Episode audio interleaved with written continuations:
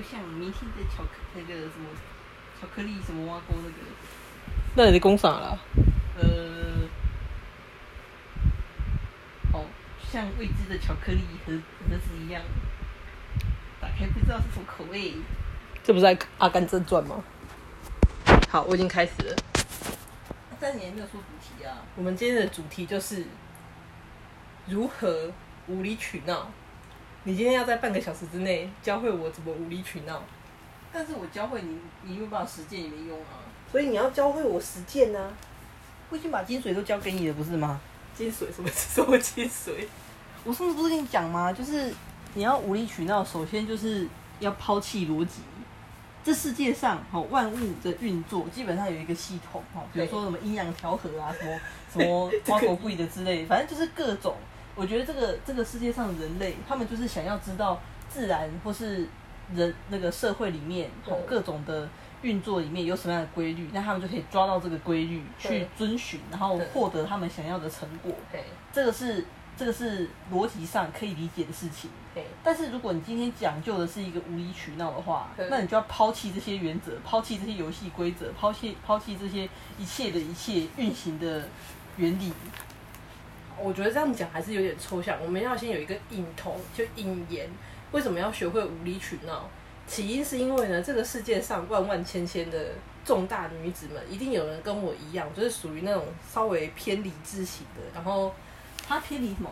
偏理智，就是很属于理智型的这一挂、哦哦，就是比较有逻辑的。她就是不会无中生有，然后不懂怎么塞态，不不懂怎么耍赖，就是那种耍赖也都是基于一定，先听我先听我讲完，就是基于一定条件之下，就是一定有有一个前提，就是比如说这件事情他的耍赖是合理，或者是就纯粹只是想要撒娇的那种小小的，不是很严重的那种。你这小小的无理取闹。对，就是小的，但你也不至于说到说他是无理取闹。就是就是你就觉得对，就小撒小撒娇那种，就哎，那就是这样子，怎么这么狗嘴，顶多就会这样觉得而已。但我们我们现在要讲的是，在另外一种情况下，你遇到一种比如说很泼妇的，就是那种毫无逻辑概念的，或者是说，比如就比如说我们吵架，比如我的口才也是也是很不错，你的口才当然是也是不错，但我们两个在吵架的时候，通常如果是，比如说你做错事情了，然后是。我在骂你的时候，当然我可以骂得很顺，好，毫无就是一直一直一直这样这样说你做事怎么这样，啪啪啪啪，可以给你这样条列条列式的说明，然后教训等等的。是是是。可是当如果是我们是在开玩笑的，或者是就是其实这件事情并没有那么严重，然后就是它也可以有很多种做法，只是有些做法或者是比有些说法是比较嗯不那么严谨的，这种时候我就很容易被说服。就是、然后我就没有办法坚持我的立场，说我的方法最好。所以换言之，你很容易被钻漏洞。呃，然后你就会发现，哎、欸，其实他这样也没错啦。就是就是就是那一天不是就最简单一个例子吗？那天我们在聊什么东西？我真的忘了，我也忘了。反正就是一个不怎么不怎么需要，就是他没有没有真理，也没有道理，也没有逻辑，反正没有没有没有那种标准对错。对，没有标准对错。然后就是我觉得。我因为我没有跟你讨论这件事情之前，我可能就觉得说我的方法很好，可是你一跟我讲的时候，我就觉得，哎呀，这他妈的太有道理了。好，那那我现在我现在来讲，就是在我的世界里面，嗯、在你刚刚一边讲的时候，我就一边整理。嗯，在我的世界里面，你真厉害，一边整理无理取闹这件事情哈，我我们把所有的这，我们应该说我们把无理取闹这个范围，我们用广义的方式来定义它，就是包括你说小到撒娇，然后大到。就是泼妇骂街的那一种，我们把它全部都归类在无理取闹的这个篮子里面，然后我们要把它做分层。我我知道我知道要怎么举例的，就是像比如说，等一下，我现在要讲嘛，我要、哦、我现在要告诉你我的架构，哦、我们现在要给给一个架构，然后我们打破那个架构这样。哦。但是这个架构是不同架构。哦、好专业，好专业。我们要用有架构的方式去打破。好专业，好专业。打破这个世界的架构。好，好专业，好。那这个就是我们用就是。广泛的称这无理取闹这些行为里面，好，他们都有共同特征，就是他们打破框架，好，所以这就是我们今天的主题，打破框架的这种叫无理取闹。OK， 好，然后再来这种无理取闹呢，我我个人把它分成三种等级，三种等级，对，一定要一定要三种，真的是黄金要点，三个这样，就三点来，请说，请详述，我是黄三点这样，这个没有很好笑，有点尴尬。好，总之这三点是什么呢？这三这三种分类就是第一个，嗯，是一对一的这种，比如说这个我我我们家的默契里面哈，比如说我跟你讲话，嗯、我们会有一个共同的既有默契跟那个节奏，好，但是我呢，我在跟你对话的过程之中，我打破了这个框架，我打破了这个节奏，比如说，比如说。假设你要说先说我们的默契是什么，好，就这样子有点太抽象。我就我就举个例子啊，比如说假设我跟你哈，我我们两个共共处一个屋檐下，那默契就是你去上班，然后我去买饭，好，假设我们本来的默契就是这样。但是有一天呢，有一天我就我就不想买饭，或是总总之结论是我没有买到饭，然后你可能就生气啊，说哎、欸，我负责上班，你负责买饭啊，你你连买饭这件事情都做不好，你就开始你就开始不高兴了嘛，因为我打破了这个。我们的原来的规律，对。那但是我现在呢，哦，作为一个理性的人，哦，合逻辑的人，我这时候就要道歉，我说啊，大姐姐，这是这这太抱歉了，我居然忘记买饭，然后或者我没有买到饭，我没有买到你想吃那个饭，我是罪该万死，小的掌嘴，这就是这就是合于合于逻辑的这个模式，就总之我要表表示道歉嘛，那就是做出补偿或是弥补的行为。好。那如果今天我要打破这个框架，我继续打破这个节奏的话，那我这时候怎么做呢？我就说，哎、欸，怎么样？平常都是我买饭，你你你就买一次，就就怎么了吗？怎么了吗？哎、欸，买饭大家轮流买，很公平吧？很公平吧？哎、欸，我错了吗？我就只是一天没有买到饭而已，我是故意的吗？哎、欸，你凶我，你不对耶！就是没吃没吃到一顿你会死掉吗？不会嘛？哎、欸，你不是少一块肉更好吗？减肥啊，对，就是逮到机会就开始开始，你知道小事化大，然后大事化更复杂这样。是可是你刚刚讲的那串，我突然觉得好有道理。所以我就是说，就是这个，这就是无理取闹，他就是钻那个灰色地带嘛。我们的规则是，哦，本来大家讲好的分工合作，但是我现在把它聚焦于我的部分。哎、嗯欸，本来是我负责大，我负责买饭、嗯哦，我负责买我们两个人的饭。对啊，因为我下午还要上班啊，你如果没有买饭，我会饿肚子啊。但但是你有没有你有没有发现，我刚刚一脸。一脸就是放了很放了很多个烟雾弹，就是正气凛然。就是我刚我刚就是第一个气势很强，然后第二个我把所有的焦点全部都划到我的范围里面来，就是哎、欸、买饭这件事情都是我在买的，你买一次又怎么了？你就觉得哦，你这样这样说哦，好像很有道理，对耶，我真的没有买饭哦，我是不是有点对不起我的妹妹？你就会有这种干嘛有道理，就有这种这种陷入错觉的感觉，你知道，就是会陷入错觉。哎、欸，我发现。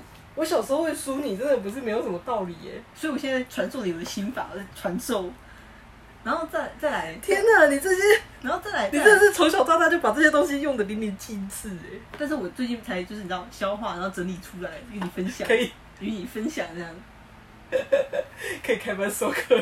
哦，是吗？就是我我想我想不知道这个课一门可以卖多少钱。总之这不是重点。好，我说。我我聚焦了几个点，就是第一个，我我用我用很强大的气势来掩盖我的过错，然后第二个就是我把就明明做错事还那么大声，我把我把所有的就是我我们在争吵这个范围聚焦到我自己的份上，所以我们就聚焦在吃饭这件事情上，我就我就我就不管你平常是不是上班养我，没有，就是我就当做不知道这回事。就是我就聚焦是哦，我们我们就讲吃饭的部分嘛。哎、欸，平常都不买饭，而且你就会觉得这个比例问题好像就是真的有点有点失衡的这样。然后再再来还有其他的，还有其他点，就是你当然会说哦，当然是我要买饭啊。你你看，比如说你刚刚就说你如果你如果饿肚子，啊下下午你又要上班，对啊下午要上班啊，那我那我没有饭吃，那那怎么办？那所以所以所以我刚我刚也提出讲说，哦你你饿一顿你又不会死掉。然后，然后，然后我还我还讲了一句很过分的话，说：“哦，你不是减肥吗？哦，自己少吃一顿当减肥怎么了吗？”哎，就觉得哦，好像逻辑上没有错哎，但是觉得好生气哦。啊、对，但是就会觉得好生气啦，就觉得好生气，气气气。但是不知道不知道这气从何而来，满满肚子气，你就没有没有没有触发，你知道？对，所以。所以像像这种状况呢，其实就是我跟你的原则，好，因为我我跟你的节奏，我们本来是讲好这样子，因为这种这种事情，就是说，如果你把它放大到别的城市来看哦，可能外人听我们吵架，就会觉得说啊，对啊，他没错啊，啊你你这样，你就当姐姐的，哎、欸，你就少买一次饭，你怎么会这样子？你怎么可以这样？你怎么可以这少买一次饭呢、欸？哎，不对耶！你讲着讲着，我都要哭了。旁边的人听到，旁边的人听到，因为他不知道你们的规则，所以。你就会吃亏，我小时候真的默默承受好多、哦。我跟你讲，就是有帮自己。嗯 ，so sad。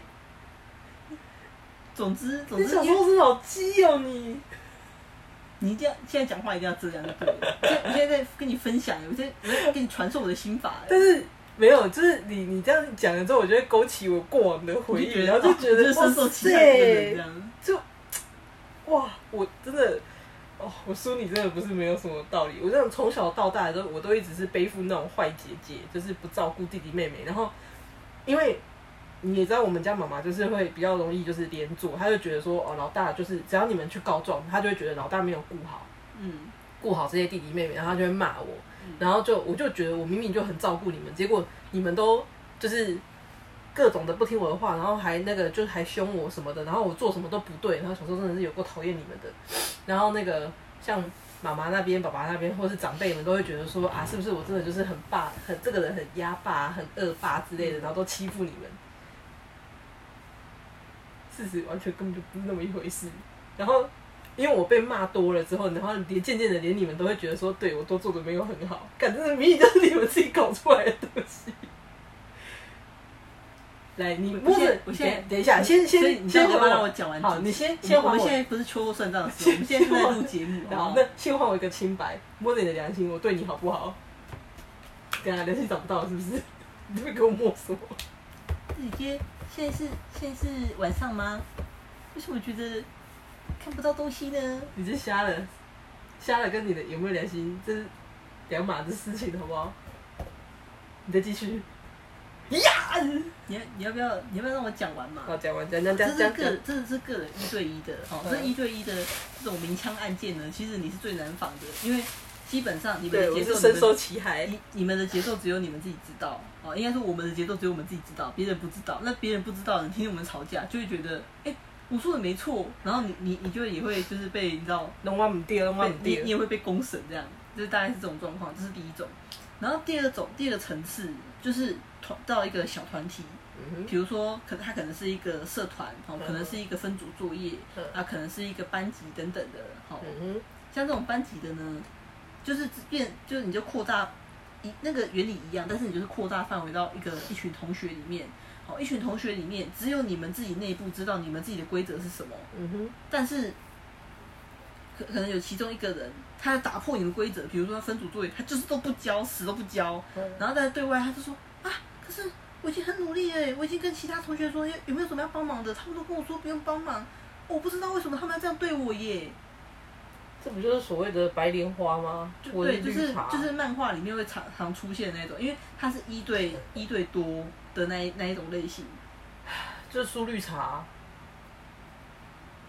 好，反正反正总总之总之那一种的，他就是会利用那种哎众人的同情怎么样，然后但是深受其害的人，他可能不止一个，又是我，所以好几个。吃吃到这种亏的人，哦，就是渐渐就要就要看，这时候就要看，就吃到亏闷亏的这几个人，他们有没有相当的影响力，嗯、能够告诉大家说，其实他们才真正的受害者。哦，那时候我还是稍微有一点点的。要不然，如果你没有影响力，然后你你就你就想要说，啊、想要扳倒他，拍拍谁黑不扣你代级，你只会被人家说你在霸凌人家。他说，哎、欸，怎样？人家同学他只是他只是忘记交一次作业是怎么了？哎、欸，他没有错哎，他问你们要不要帮忙，啊，你你们自己说不用的啊，啊，他这样有错吗？还还会有人帮跳出来帮他讲话。哦，还好那时候我还算稍微有一点点影响力，我没有影响力，我会把他弄到我很有影响力。然后再来，在大范这种人真的是太机车了。然后在大范围一点的，他就是已经完全已经突破了所有人的，就是所有人的极限，刷新了所有人的三观，打破所有人的框架。这就是泼妇骂街的那个最高等级，就是泼妇骂街。哦，最近新闻上常常出现，他就是哦，大家出门记得要戴好口罩。如果有人提醒你说没有戴口罩这件事情的时候，你要说啊，谢谢，那你有没有多的口罩可以给我一个？我因为我不好意思，我真的忘记戴，承认自己的错误就好了。像像这种像像这种就是你知道，不要把人家锅简摔嘛。有一个就是像第三种等级那个就太夸张了，那种就是你偏偏你偏不要脸哦，你就是厚脸皮，你就是。不在乎社会眼光，然后你也不要脸，天下无敌，你也无所谓，就是你自己的个人形象如何，那你想要尽量的泼妇骂街的你就尽量去，但是只要你这件事情被知道了，哦，不好意思，你这个人就是就是就是整个人都臭掉，直接直接现现场原地臭掉，好不好？原原地 O U P。所以基本上呢，拿捏分寸是很重要的。好，如果你要请大师详说如何拿捏分寸。如果就是你真的有想要利用这样子的技巧的话，嗯、其实会建议就是哦，最多停在第一阶段跟第二阶段，就是千万不要到第三阶段，因为第三阶段真的是太超过了。那就是你接下来受到公审之后，哦，像比如说像有些人哈、哦，有些人他可能可能本来想要要用他自己的境遇哈、哦、拍照录影下来存证，嗯、然后就把他 po 上网，就想要叫大家公审他，嗯、就殊不知他自己被大家公审，因为他就是你知道逆就是逆向行驶的就是他，就是那种智障。对，就像像这种智障行为我们不要做，但是。第一第一阶段跟第二阶段，其实这个是有时候有有时候生活上调剂还是可接受范围内，好，然后或者说你可能拿错了这一池鱼啊，可是就至少你就是拿错这一池，你你还有别池可以拿，哎、欸，是这样吗？呃，比较就是我们比较正向的心态去去看待这个，我觉得是一个一种生活调剂，就是有时候你会抓不好那个分寸啊、呃，有时候你你你可能确实也不知道说哦这个。这个规则在这这个团体间是不适用的，所以你有时候不小心把自己打臭，这个也是 无, 无可厚非的事情。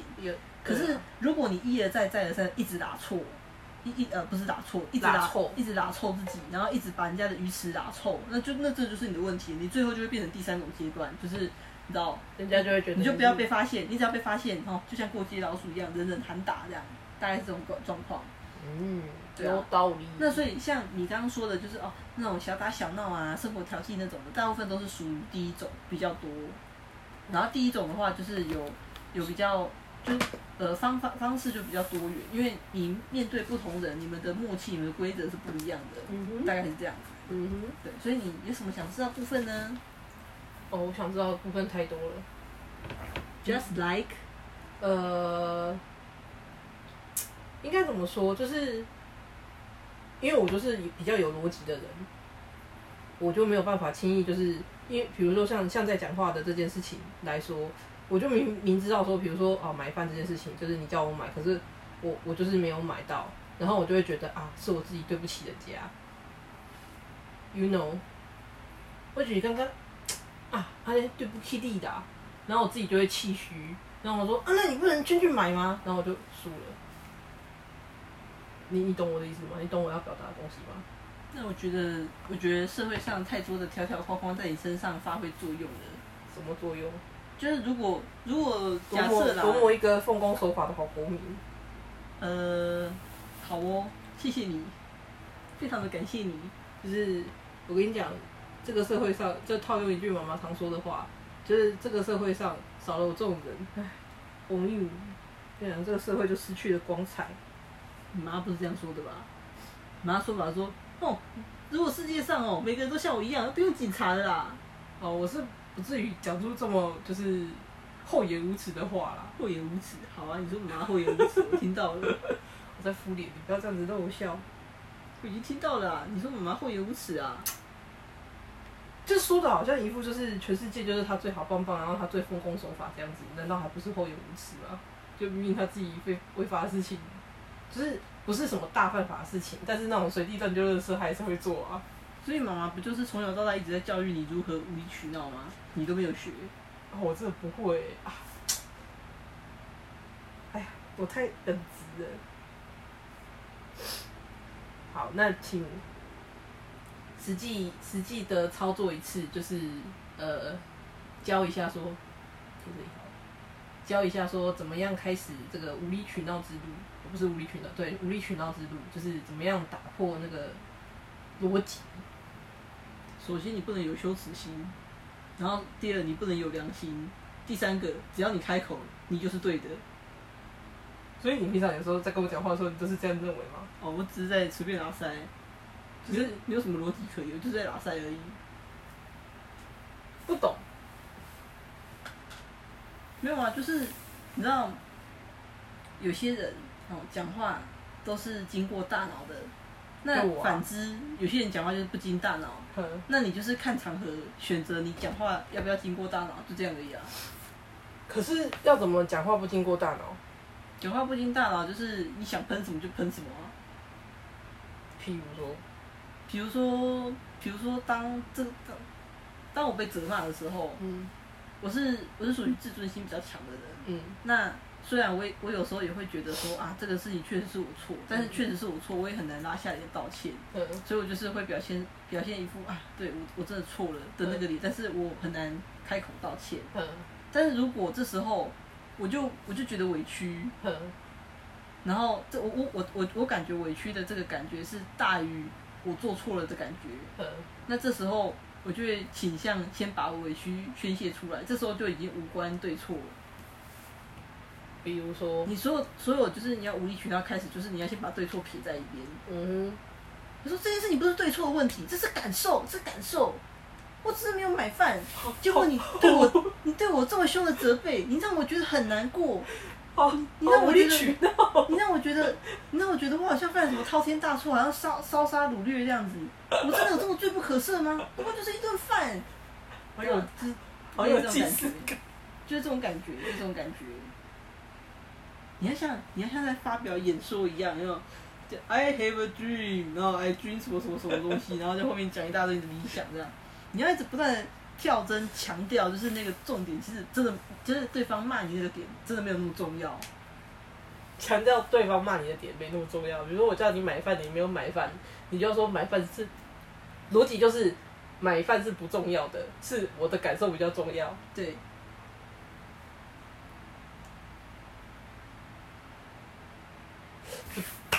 这这件事情上面，因为这个是就是有绝对的对错，就是因为本来就是没有他没有他没有对错问题啊。我我知道，但是但是就是他只是一个优先的问题。对，但是以我的立场来讲的话，就是我我还我对于对于这种事情我还是可以 handle， 就是反正你没有买分就是你错这件事情，嗯，我还是有办法 handle。我说我不能 handle 的是，那你要不要举个实境题，我来帮你解题。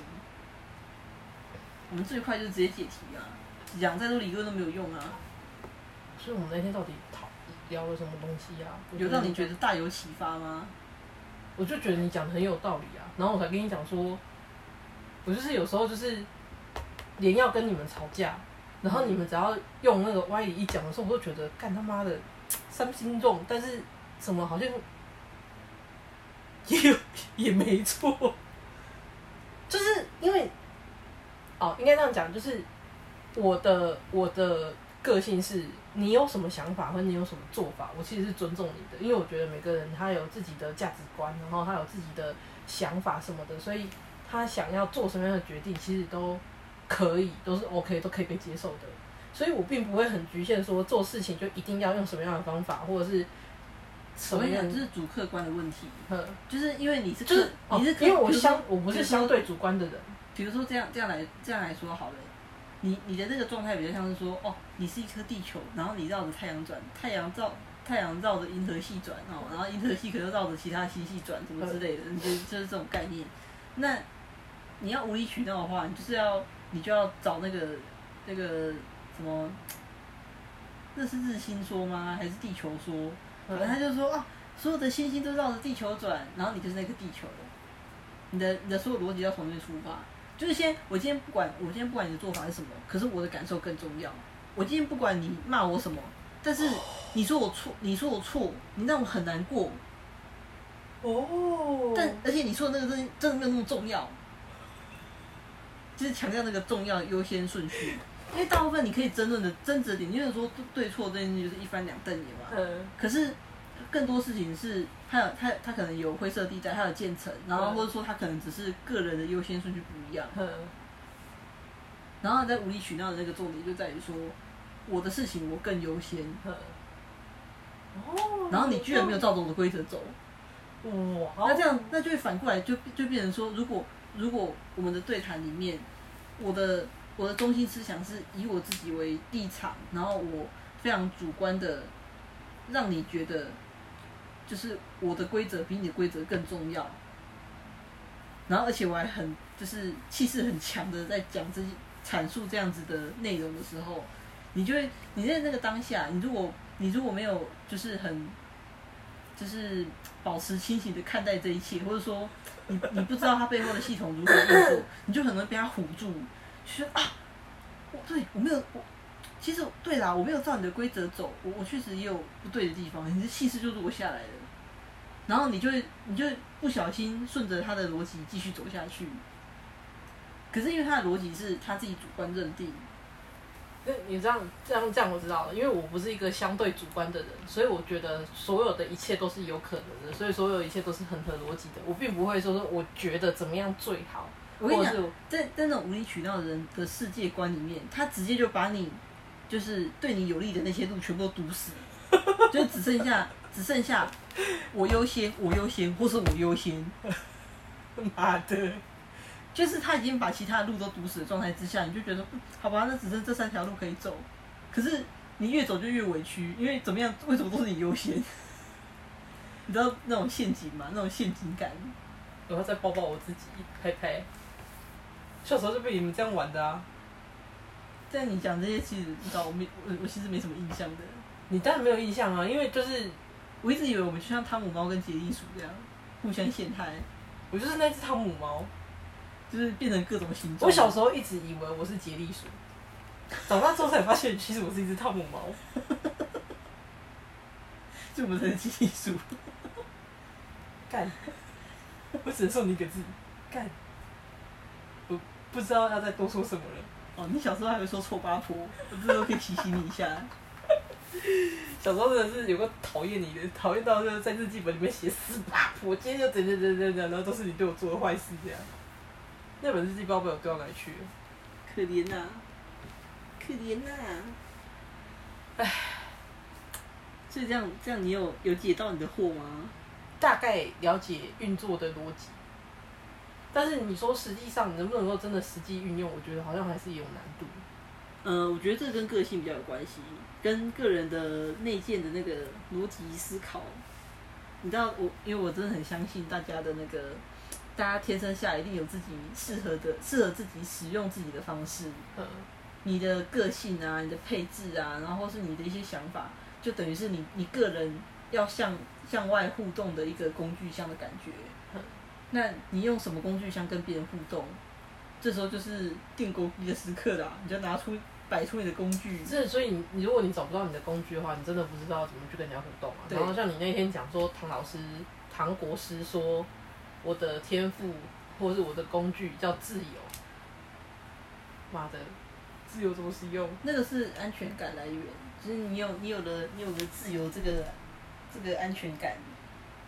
可是我觉得就是你的做的。但但是我觉得那个那个是偏抽象，对，因为对我来说的自由感是，对哦，对我来说的自由是，你你他的那个逻辑没有错，就是我我要很自由，我才能够去做那些事情。但我有这些自由的前提是我必须要很强烈的安全感，但这安全感哪里来？我自己是没有办法给我自己的，我就是因为没有办法给我自己安全感这件事情，所以自由才会变成是我的课题。你懂，你懂那个可可是前后可是，这时候我就不得不说，我觉得很多时候安全感是自己没办法给自己没有错，但是你只能自己去找。它有点像是那个《为自己出征》那本书，不知道你有没有看过？我知道，我看过啊。它就是很像我们这样说，哪一本没看过？呃，太不尊重我了。比如说我买的书啊之类的。哦，那是你后来买的啊！我是说那个家里有的。其实那那本也是我买的啊，当初那那也是我买的。拜托，那时候我们都还在念书的时候，我怎么可能没看过？好啦，这反正这不是重点。我的意思是说，就像那个骑士有没有？他在他在那个城堡里面，他在找他他想要试图找出出口的时候，其实他是没有透过他是没有办法透过别人找到出口的，他只能找到他自己的出口。我觉得。一个人的一生当中，你你在你在扩充你自己的工具箱，或者寻找你自己的工具箱的时候，很多时候都是这种状况，就是哦，你大概知道是一个什么方向，可是可是你你你只能自己探索，是别人没有办法去告诉你的，因为真的最了解你自己的人还是只有自己而已。所以其实我对于安全感这件事情，还有很多东西可以替代安全感的啊，所以就是。只是说力道不会很够，就这样而已啊。嗯，那也是今生的课题。我那天就是综合百家精华，其实也没有没有没有百家，就两家。嗯哼。讲到说就是关于安全感这件事情，然后再再发现那个就是各个星座的天赋这件事情哦。嗯。我后来综合到一个结论。嘿嘿，什么结论？他说。因因为我的月亮是双子嘛，嗯，然后其中就是其中一边的资讯是说，那个双双子座就是他只要能够好好的对待，就是我的月亮星座双子的这个部分，那我就能够好好的发展我自己。然后另外另外一个他告另外一个说法，他告诉我说，哎，双子座他最大的天赋就是靠环境，环境，对他那时候他那时候讲的内容是什么，你知道吗？他说。他说，双子座其实其其实运气很好，但是他很需要他很需要环境去衬托，就是包括像漂亮的办公室、好说话的老板，然后有趣的同事。但至于钱多不多，那真的没有那么没有那么关键，不是那么关键，但是我只要具备这种，就是这三种条件哈，我们大双子世界里面，然后具具备这三种条件的前提之下，这工作就可以做的，就是做做的比别人还要厉害，是非常的拔群这样，大概是这种概念。然后，所以他他他给他他说他给双子的建议就是，呃，如果大家就是。这个双子大家在找工作的这个状态，自己去好好体会一下，然后多跳槽也无所谓，因为你就是需要一个一个好的环境，才有办法继续奋斗下去。那已经无关乎金钱或者什么价值观之类的，就纯粹是你觉得有趣，然后你觉得喜欢，所以你投入。嗯嗯嗯嗯。然后我就觉得他这件事情真的说的非常对，因为。到截至目前为止，我在一个公司里面，我要待待超过，就是待超过一年的地方，基本上他都有长得还不错的办公室，然后都有还不错的老板，然后同事也蛮有趣的。我好像对于对于这个东西我倒是还好，因为你不是双子啊，我是水瓶啊，你是水瓶水瓶，水瓶就是一个我自己爽就好。是这样吗？其实我也不知道水瓶座想要的安全感到底是什么。目前为止，其实我大概知道一点，就是我不希望我的家人会为了我的事情去担心，或者是生气或吵架。我会希望是我做什么事情，就是我一回头，我回头我的家人都在。就不是有人这样讲嘛？就是你在外面打拼，然后工作什么的，如果一回头，然后后面都没有人，哦，我我不喜欢这样子，所以我才会就就包括比如说为什么我搬出去，我要大学的时候要搬出去住，我也我也是我很常跟妈吵架，然后你都会说，那你就先做就好了，为什么要吵？因为我我希望我做的每一个决定，即便是。会透过争执，然后得来的，但是至少是他们也都可以接受。就即便是最后他们吵得心不甘情不愿，但是最后他们还接还是接受了。但至少他们要有接受的这个过程，要要有接受的这个这个这个结果。所以那时候我刚回来没多久，然后在这边吵得正凶的时候，那时候不是在吵说。要不要留在外县市，或者是要不要搬出去住的这些这些事情的时候，你不是也说你就先搬出去住啊什么的？但我还是坚持要要不断的跟妈妈他们沟通，然后他每次都还是，因为他还是会希望说小孩子留在他身边，我可以理解，但我也做出保证说我在外面待两年我就回来，可是他都会觉得说啊女孩子，因为他就比较传统嘛，女孩子不用赚那么多钱啊，只要就是养得活自己就好了啊，其他的都是你未来老公要做的事情。因为他当下他其实一直觉得说，我可能再过没多久就要结婚了，哎、欸，我都没有对象，然后他到底哪来的就是信誓旦旦说我过没多久就要结婚了？我觉得他是根据他自己的人生经历这么感觉的。结果直至现在已经十年了。哇哦，时时光飞逝，岁月如梭。十年之前，我不认识你。我一直都认识你。啊啊！重新，你就不能回答说我重新认识你吗？我跟十年前已经差很多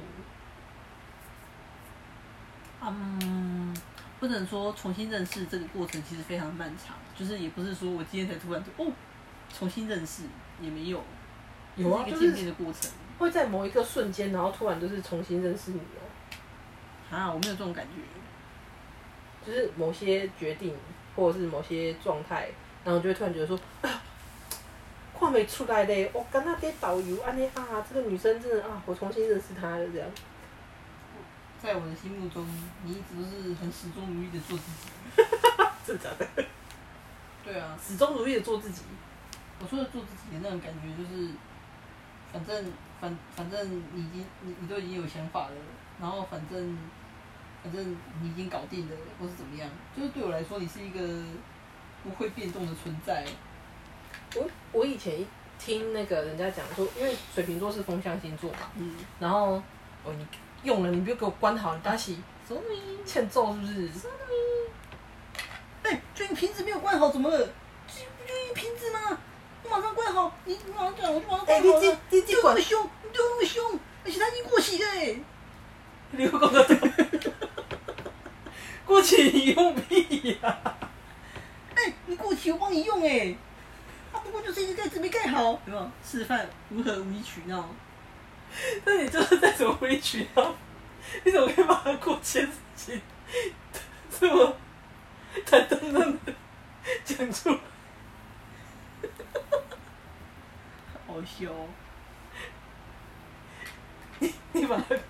过去的事情一讲出来之后，我没有办法继续。我突然觉得你讲的好有道理，我就输在这里，太好笑了。立刻抓到重点，有没有？我没有办法反驳。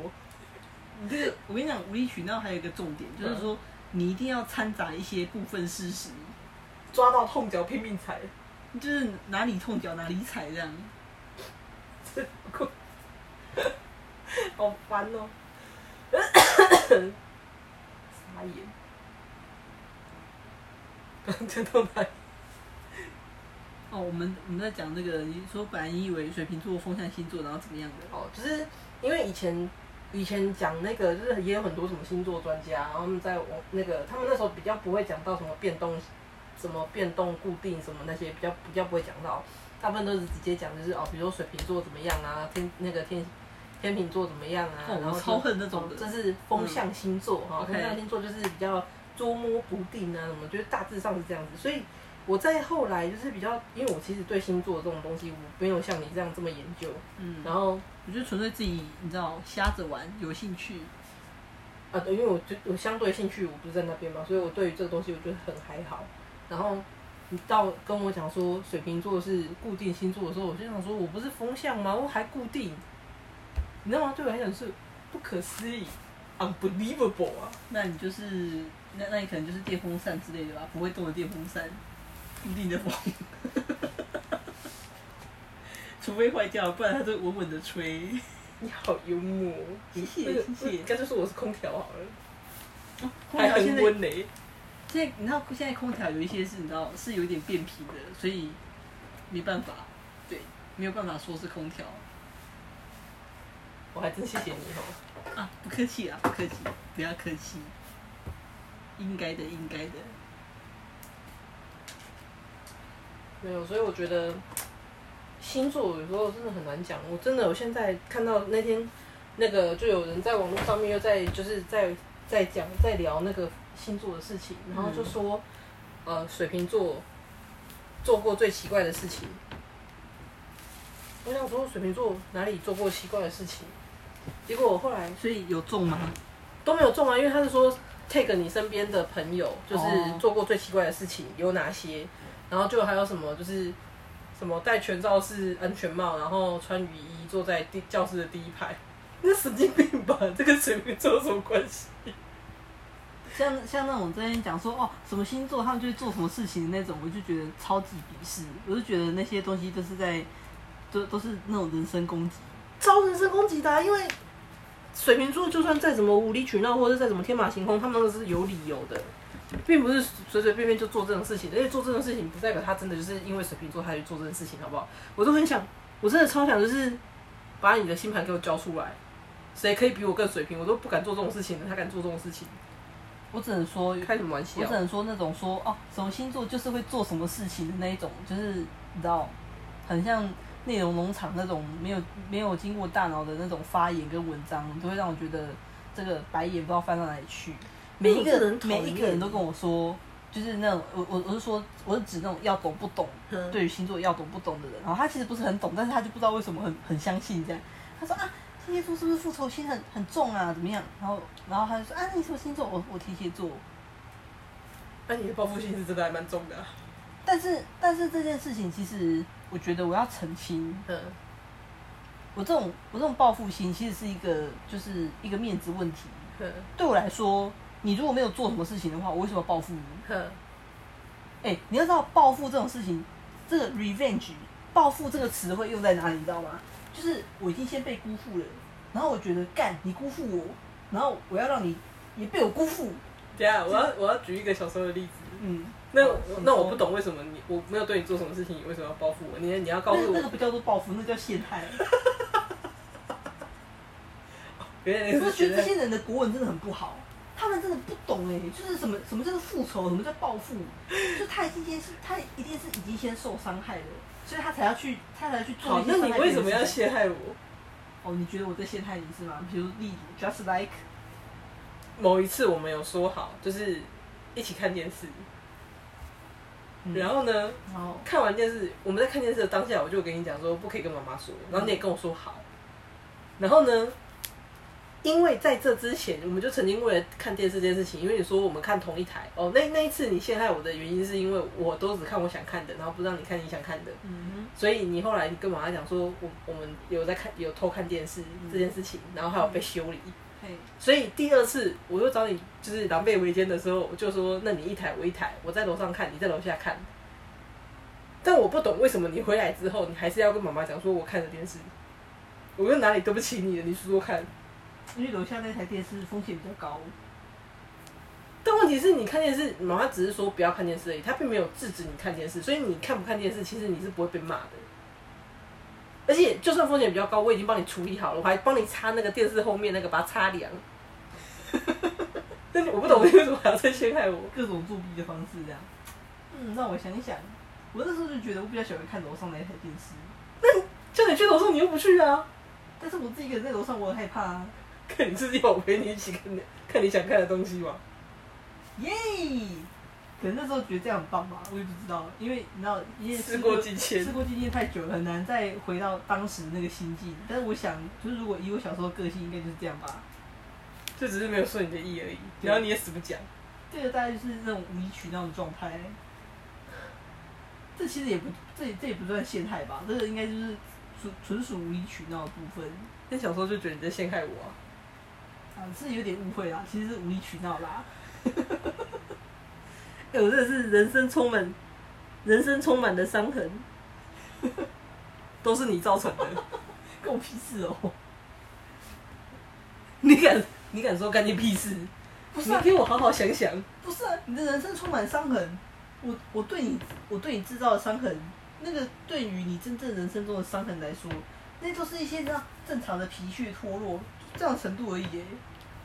说到正常皮屑脱落，我最近真的是脱蛮多的。所以你想表示什么？我真的太太旧换新。哦，好哦，谢谢你，谢谢你的分享。哎、欸，这样话不对啊！你现在想的不对哦。我们这集不是整集都在讨论无理取闹这件事情吗？我在你为什么可以就是死不？对，这就是我不能理解的地方，就是你为什么可以把无理取闹就是进行的这么如此的自然？哦、然后你想知道为什么可以如此的挥洒自如？挥洒自如就算了，然后还就是就是杀人于无形之间，然后我都要就是在我的反应速度已经算快了、哦，我都还要再愣一下之后说不对，这个你有你有想过这是出车祸的关系吗？后遗症之类的？这跟那个没关系，好不好？嗯、我如果跟出车祸有关系的话，我就不会从小到大就一直被你就是玩弄于股掌之间。哦，哦，原来是这样子啊！你回想过去，难道我不是吗？回想过去，我只觉得，嗯，姐姐只是用暴力解决问题，这是用暴力镇压你，就是就是最快的啊。哦，所以其实我觉得这有点环环相扣，因为你用暴力镇压，但是我没有那个武力，所以我只能智取，我只能争取争取其他武器来那个来反制你，比如说名为妈妈的武器，这个超贱的，好笑哦，这个球外援真的是球得太过分了。但是我们那时候的体型差距，你不觉得有点过分吗？而且你是一个运动健将哎，比如说每天操场跑十圈之类的，然后像我这种弱鸡，我是连操场跑一圈我都觉得很喘啊，累死了。我那时候不是在练管乐，我拿回去跑那个操场、啊。我从来从来从来没有机会可以在一个早上里面跑到十圈操场，就算一整天也没有，你的好不好？完全没有。所以我我那个我后来五年级回来那个回来竹林国小之后，那时候。才会被叫去跳那跳高，我真的觉得太好笑了。被叫去跳高，然后还被叫去跑长跑。你知道，你知道，在我三四年级那时候，嗯，我们确实同班同学里面有人已经开始就是每天去去到学校，就是先跑十圈操场。但是他是自主练习，但是人家为什么跑十圈操场？因为人家是跳绳队。我不是，人家就是专门的运动的跳绳队，你知道吗？就是跳绳队。我是管乐班，对啊，所以像我这种像我这种弱鸡，我觉得哈，老师觉得操场太夸张了吧，老师怎么这样子？我内心就这样想的，虽然我那时候什么都没说，我是一个淡定一点，好像觉得不干我的事这样，但我内心其实是想说，老师这样太残酷了吧，十圈操场，这是人人干的事情吗？哇，十圈操场很简单耶，我那时候我记得我那时候。运动会吧，然后跑长跑，然后因为被那个，我们现在在说明这个体型差距的部分，然后还有体格的部分。我那时候很瘦，好不好？因为我就只跑步而已，我又没有练重训，我又不大只。我跟你讲，你就是跑步而已，但是你的体力，然后跟你的你你的施力，基本上都跟我是一个压倒性的差距，好不好？而且我不但没有运动量，完全没有运动量的训练，而且我比你小了整整六届。就是一个小鸡仔，然后而且是你那时候国小，然后我那时候是你一半的岁数而已。我那时候这么这么小的小孩子，我要怎么跟你打架 ？No way， 不可能。而且我也没有真的跟你打、啊，其实从小到大。但是你会让我觉得你常常在对我施暴。可是我其实真的都没有打到你，我内心就会觉得你威胁我，你威胁我。没有，等一下，我觉得这个有一个误，中间有一个误解，就是你们从小到大都觉得我很暴力，除了真的就是俊俊有曾经被我打过，因为是太太危险了一些，比如说爬阳台啊，或者是就是从楼梯上面溜下来，或者是溜滑梯的时候这边推挤，做了一些危险的事情，然后被我修理过之外，其实你是没有被我打过的。但是你以前给我的感觉就是机机车车啊，哎、欸，你因为你自己也机机车车啊，哎、欸，我跟你讲。我跟你讲，这件事情的这件事情的症结点在哪里，你知道吗？就是其实你说的没有错，你说的内容是没有错的，但是你说的那个不，我不知道是你的方式还是口气，还是你的整个态度，你就是摆出一副说我是大姐，你要听我的的那种的那种态度，你知道吗？你那个气势，那个板就是这样，我就觉得说，哦，怎么样？你最大你就听你的，是不是？我就偏不要，我就不要。哎，不是啊，你你想看你妈妈啊，这时候就要讲你妈妈，因为你妈妈弄了连坐法，我就只能管你们啊，因为我。就是不想要你们这样连路连累到我啊，因为只要你们万一发生了一个什么细嘎嚓，我就完蛋了，我就被修理。你你懂吗？所以才会就是说，你不能这样做，你不能那样做，什么先预先把你们那些东西都把它防堵起来，因为你们反抗之心更严重，然后还四处去乱说我的坏话。这就是革命的力量啊！革命的力量啊！这是革什么命啊？就是有点那种。大姐姐想用暴政统治我，我要推翻她。傻眼，没有这种热血的感觉。嗯。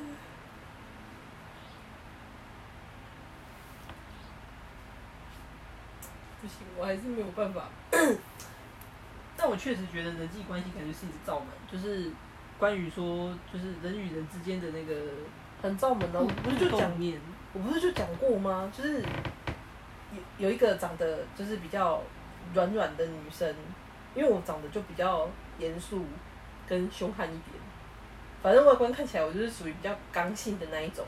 然后另外一个女生就是比较长得就是软糯可爱的那一种。然后她就是她她真的是这样子哦，同一个人，我真的不夸张，就是同一个人。这个软软的女生呢，就对着这个 A 同学说：“你好贱哦！” A 同学笑得跟什么一样，说：“哎呦，不要再讲话啦，这然后哪有怎么小花枝乱颤这样？”对，然后说：“哎，不要再开玩笑。”结果你知道那这个长得软软的女生转过来跟我说什么？她是对着我说：“她说我是认真的哎，她觉得她怎么会觉得我在开玩笑？”然后我想说。Oh. 所以你可以理解，就是像志玲姐姐那一种，她就觉得她的娃娃娃娃音她很讨厌，就是会有会有这种感觉，就是她真的想要认真表达什么时候，人家也会觉得说啊，那种可爱吗？哦、oh, ，so cute， 然后就觉得 what the fuck，what the fuck。然后这时候来镜头转移到我身上，某一次呢，我也跟这个 A 同学讲说你很贱，因为我但因为他就是做了某某一种就是行为就贱贱的，但我因为知道说我自己的语气什么的会让人家不太舒服，所以我还有克制控意。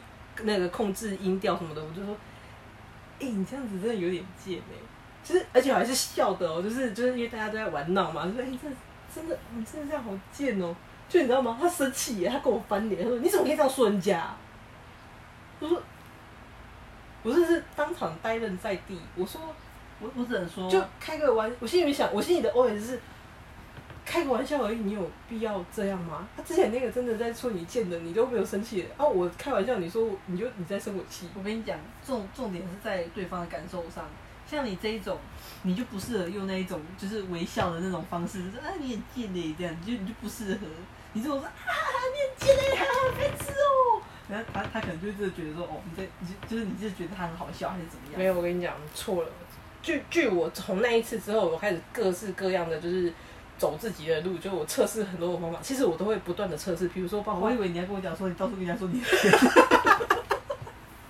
差不多意思，但是当然不会这么白目，就是会在某一些时候去，比如说同样的场景，然后同样的方式，我就用用不一样的表情跟不一样的音调说话，但是我之后我都会看对方的表情，就是我的我的脑子里面很忙，我就会想说我讲这句话出去之后，对方会有什么表情。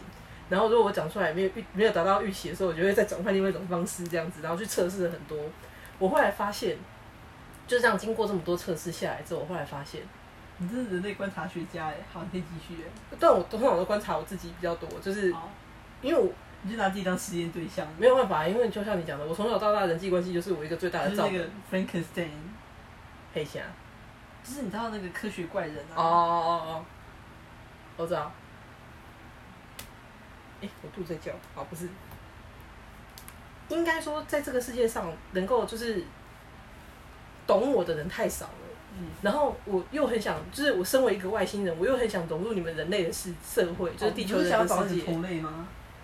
也想要找到同类，可是同类不是那么好找的，因为有些人来到地球之后，他就忘了自己是外星人这件事情，我知道怎么找，频率对不到啊。所以既然是这样的话，那来到地球就要享受地球的生活嘛。那既然是这样子的情况下。我知道不断的去调频我自己，但是我后来发现，调频是一回事，但是当我真正做自己的时候，我就是摆一张死脸，然后说：“哎、欸，干你真的很贱”的时候，反正那个对方笑得跟什么一样。你你懂那个差别吗？就是当我认真想跟你开玩笑，我就是打从心底就是觉得哦，这就是开玩笑，说：“哎、欸，你好贱哦！”就人家在生气，然后当我是很认真说：“你真的很贱哎、欸。”这种话你都说得出来，这种事你都做得出来，就说哎呦我喜欢你了，我还不行。呃，换换他跟我开玩笑，他因为他可能是看到你生气，然后他想缓和那个气氛。我我其实我没有生气啊，但是只是说我只是很忠于本心的。我其实对于很多事情我并没有那么大的情绪起伏，嗯，只是只是让自己做出互动的人来讲说他他觉得他终于戳到你的点了。戳到我的点，那个点，你说搞笑的点，我觉得他很贱的那个点，但他真的也蛮贱的，因为你知道，就是总是有些人就是喜欢那种被践踏的感觉。你说 M M 的吗？对啊，就是就是我身边就有这种朋友啊。你是说卢小小哦？呃，对啊，它基本上就是一个这样的存在啊。可是我不是 S 啊，可是就很奇怪，你只要做出一些你知道疑似 S 的举动 ，M 就很兴奋。哦，我跟你讲，讲到、哦、我好兴奋，我好兴奋啊！这样讲到这个，很多人都以为我是 S， 嗯，因为你不像 M。我不是 S， 我这就然后他的 那, 那所以你是 M 吗？我没有被 M 过，我也不知道。还是说其实你是属于那个可以转换的部分，那个 switch 这样。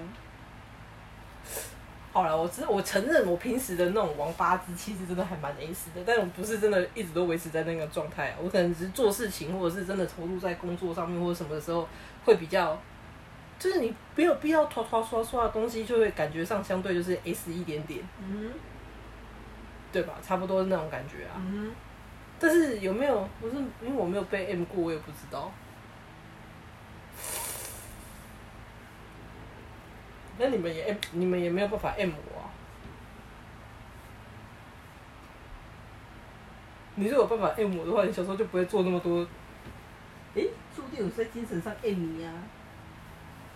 精神上让你觉得痛苦，嗯、也没有痛苦啊，因为我通常都会报复回去啊。虽然说报复之后的下场也是很惨烈，那所以其实我觉得你就没有，你就没有被深入骨髓的 M 啊，就是你没有被 M 进去，你是没有没有办法接受这件事情的。我觉得，我觉得 M 不 M 这件事情啊，跟个人经历很有关系。我后来，我后来有一，所以你是 M 的吗？不是。我后来发现我没办法 M 欸，就是你如果说哦 嘴, 嘴炮的那种还可以，嘴嘴炮的话就是哦嘴嘴他就嘴他两句，他就他就爽的又怎么样，痛并且快乐的这样。但是如果是真的在肢体行为上，然后或是说在一些 order 一些要求上面去 M 对方的话，这这件事情我没有办法，应该说去我去 S 对方，然后对方用 M 的方式去承受，然后承受很开心那一种的，那我我没办法接受，我也没办法，我是没办法接受的，我也不行。因为我真的，我我之前真的遇过一个，真的算是一个不能说秘密，就是我可以可以先剧透一点给你这样。反正就有一次，有一次我就是在那个聊天软体上面遇到一个人，嗯，然后这个人我们暂时，嗯，好啊，暂时就先就是称他呃 M 男好了 ，M 男。哦，这个 M 男是个是个双子座，嗯，然后就觉得哇，双子座怎么会会 M？ 我跟你讲，爸爸，爸爸，啊，我说我们家爸爸，哦。我跟你讲，你你你千万千万千万千万千万，我我说了四个，因为它比三个还要重要，千万不要低估双子座的 M， 不要低估双子座的奴性，这奴到不能再奴哎、欸！我跟你讲，处女座也很奴啊。我跟你讲，这个类型不一样。唐博士有开示过，唐博唐博士开示，对，唐博士开示里面，他说你只要是变动星座的人。都很 M， 他不，他要么就是极致的 S， 要么就是极致的 M， 所以你就只能，你就只能当他的主人，或是当他的奴隶。当你你跟变动星座在互动的过程之中，你发现，哎、欸，其实他也，他他不是，他不是奴隶的位置，那你就是奴隶。变动星座有哪些？变动星座就是射手座，然后处女，然后双子跟双鱼，还有另外一个是什么？没有，就四个。不是的，我是说变动，然后固定，然后还有一个什么？基本。基本啊，基本跟基本是什么差别？嗯，基本为什么叫基本？变动为什么叫变动？基本的话，其实它又被称称叫做开创星座，所以他们的性质是比较比较拓荒者的状态，冒险家精神。对，你可以你可以这么想。那固定星座就是属于守成型的，嗯、就是比较比较稳定变动，然后就是他们的安全感可能都是来自于这种比较稳定的力量。那至于怎么稳定，就是真的就是后话。功课、嗯、啊，变动的部分可能就是他他们的他们的状态就是变动，嗯、你可以让他维持一个活水的状态，或是随时可以灵活应变、弹性的那种状态，嗯、他们可以运作的很好。嗯、所以变动呢，他他们其实才是真正 S 中的 S， 或是 M 中之 M， 因为他们是一个变动的状态，你知道，它是一个流动的。它有可能就是 S 跟 M 这样变来变去吗？这个我就不晓得，因为那时候你知道。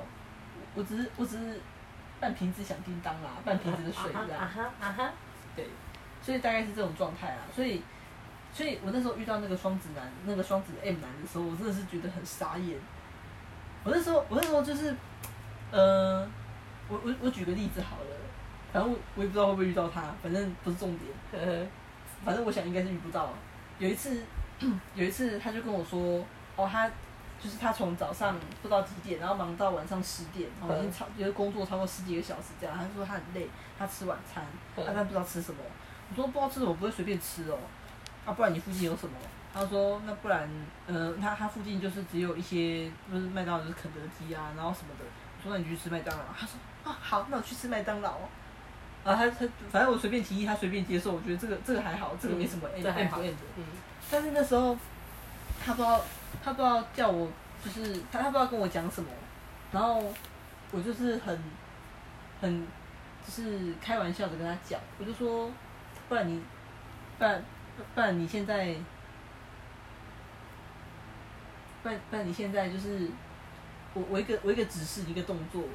然后你就你就点你就吃什么什么什么什么这样，你就你就不要再问我了，我直接给你 order， 然后你就吃那个东西这样。然后你你就你这个你如果真的哦，他他那时候好像是类似说那种暧昧的话，嗯，然后我说 prove it， 就是你知道哦，你你说你就是你你对我表示好感，那你证明给我看，我看不到，嗯、你要你要写给我看这样，嗯、不然我想看你的笔记之类的，嗯、反正就是。点了类似这个要求，嗯，就他竟然拿他的薯条在那个麦当劳那个脏脏的盘子印着纸的那一种，在上面，你不要笑，你不要笑，我觉得好笑、哦。他真的在那个脏脏的盘子上面，那个托盘垫着纸的那一种托盘，嗯、你知道吧？咖啡色的那个，嗯嗯、他就用他的薯条排了一个排了一个长长的爱心，然后他上面就写什么 I love you 之类的东西，然后我想说看那个鸡皮疙瘩。然后，然后后来我们在对谈的过程之中，他就有告诉我，就是应该说他，我忘记他是直接告诉我还是透露，嗯、就他被这样虐，他觉得很开心。然后我想说，看变态哦，嗯、天，我们家我们家爸爸也没有这样这样承认过啊。嗯，他只是实际上私底下私底下你不知道、啊，你不会知道私底下的事情，这个是只有爸爸跟妈妈他们知道，他们 one by one 会发生的事情。我我想是这样子。哦，好吧，对，但是我我在那个当下，我真是非常不能接受，我觉得很恶心 ，disgusting。因为你不是真的 S 的人啊，所以你就我不是真的 S， 你不是真正的 S， 我很遗憾。总之后来我就直接封锁他，因为我觉得很可怕，我觉得他吓到我了。啊，可是我我如果这样看，如果我这样子听起来的话，我判断我自己应该也不是属于 S 的人。而且好像有一点点偏 M， 一点点，也不能真的，也不能真的真的，也也不可能真的很 M 到哪里去，就是一一些小情趣上面的一些，比如说一些小东西、小范围上面的东那个还可以，但你说要做到多那个就是哦，他完全服从当主人，先赏他一巴掌再说，叫主人，叫妈妈啦，叫主人，你啊。开开，你叫你要人家叫你妈妈？不是的，我是说，如果他真的要求我这样做的话，哦、我就会啪啪两下叫妈妈啦。什么叫主人？叫主人？说你走马没有被叫过？你走马，你叫你走马，叫你主人，你不带你带啥？啊，当作哈士奇哦。哈士奇嘛，没恭维，笑死人，笑死人。哈士奇只会拆家而已哦。哎，总之。那是一个我觉得很可怕的回忆，但是这我也特特特别的体认到，我并不是喜欢当 S 的那一那一个人。我那时候其实有对他有点无理取闹，说真的，就是我就常常叫他说：“哦，不然你去干嘛？你去你去你去做什么？你去做什么？”听得出来是很无理取闹。对，他竟然没有，就是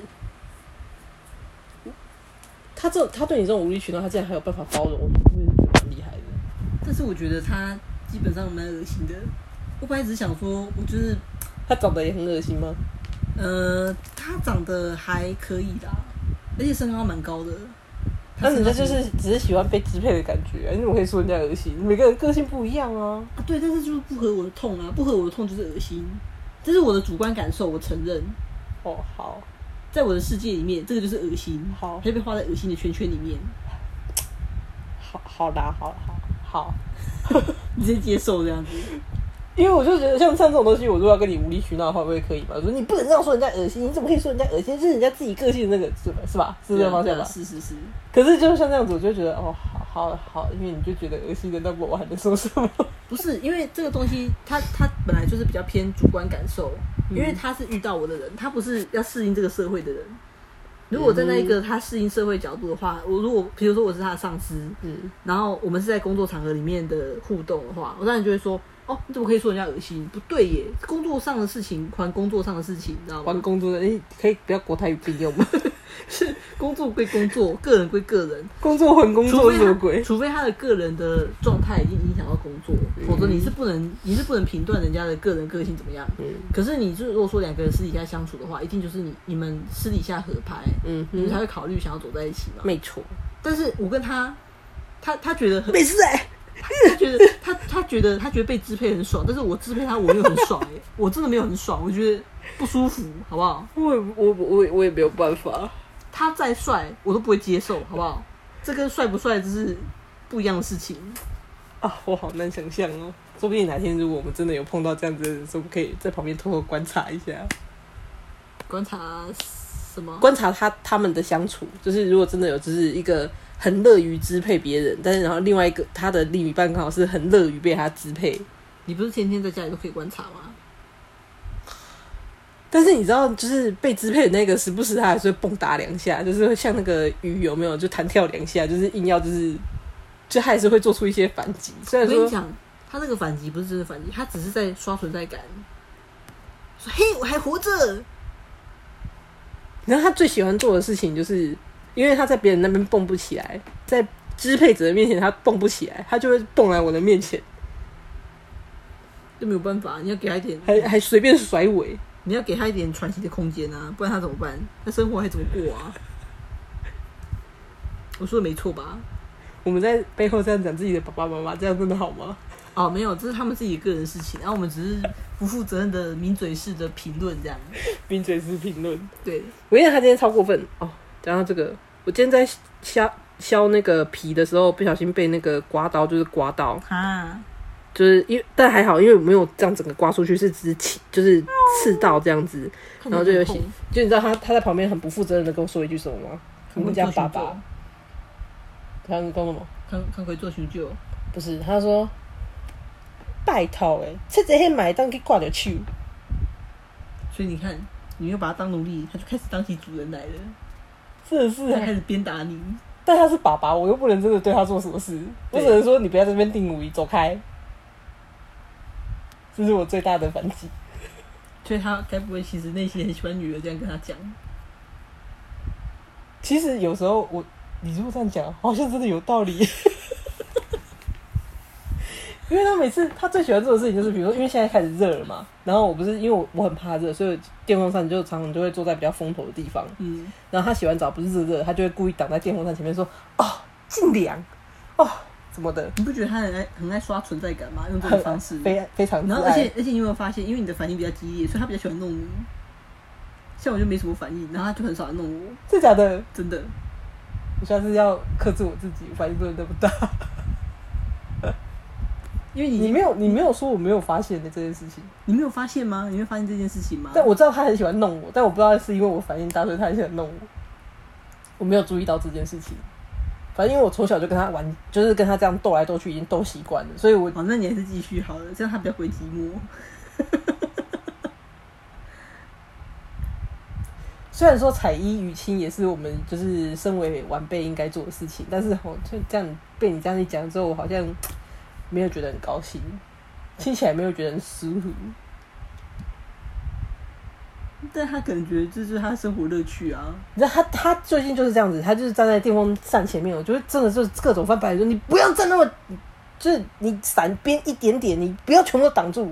然后他就说尽量嘞，哦，两尬，因为很故意，对不对？然后像他今天那个吸尘器，我就是在他就在用吸尘器。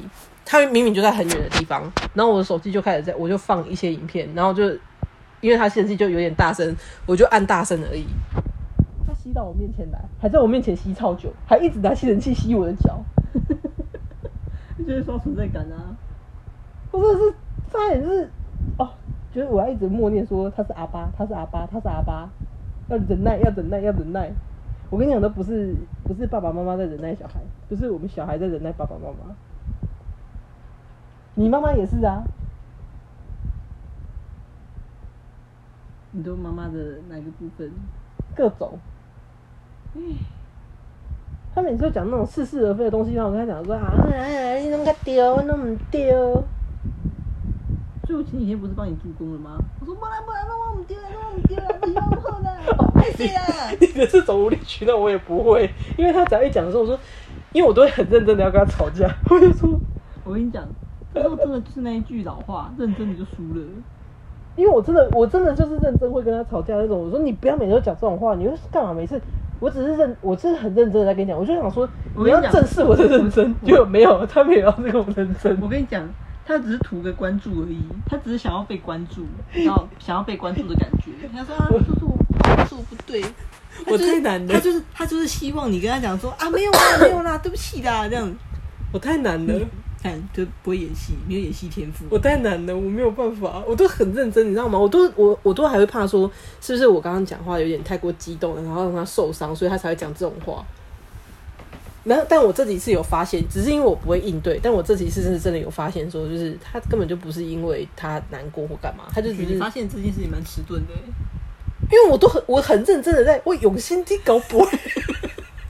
但是我觉得你用心面向好像不对哦，不是不是，从小到大我都是很用用心的，用真心真心诚意的在跟人家搞鬼，就是我我都觉得说，就是哦，你这样讲话可能就是哦，比如说人说哦好，比如说小时候最常遇到的就是啊，这次考试好难哦，我都不会，我昨天都看不完，我都睡不饱，然后我压力好大哦，然后我都还很认真安慰他说不会啊，你真的你很厉害啊，你不是前三名吗？就就算这次没有前三名的话，你一定也是考得很好啊，什么就直接安慰人家，干他出来都第一名啊。我也遇过这种人，然后然后就是我后来发现了真相之后，我就不太想跟他讲话啊。没有，我真的是傻傻的，我还称赞他。我说：“你看，你看，你这次也是第一名啊！你看，你真的都，你看，你真的还是很厉害啊！”我还认真的去祝贺人家，然后跟人家说你很棒。原来小丑是我自己。对，你发现的实在太晚了。这个世界对我实在是太不友善了。没有，我觉得真的是你，你可能在这方面，就是可能天生的工具箱不是配置在这种地方，你知道吗？我不会跟人家用心机啊！我觉得今天。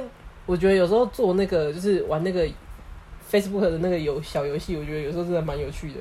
我刚刚不是，我今天不是那个 po 了那个照片吗？嗯，然后就是外外表给人家看起来像是老司机，但内心是非常极度纯真的小白兔。然后嘞，我看完之后我真的是笑泪。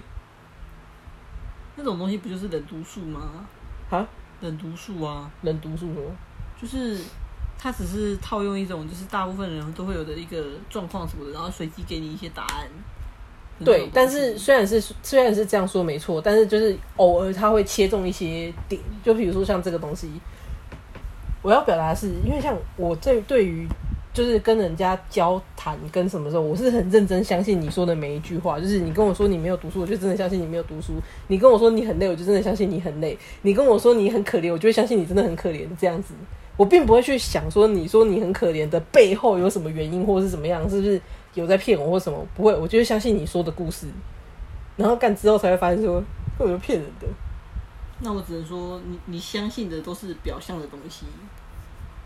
嗯，也不是说相信表象的东西，应该就是说，而是说我并不会去追究说你选择相信对方，你选择就是一个，因为我的想法很简单，我的想法只是说。他没有必要骗我，那你编这些东西，你骗我有什么意义？反正我，你跟我说你很可怜这件事情，你只是求得我一个关注。假设你是求得我关注，但是但是这这件事情就彻彻底底的展现了你其实，在心理上相对比他们健全的地方。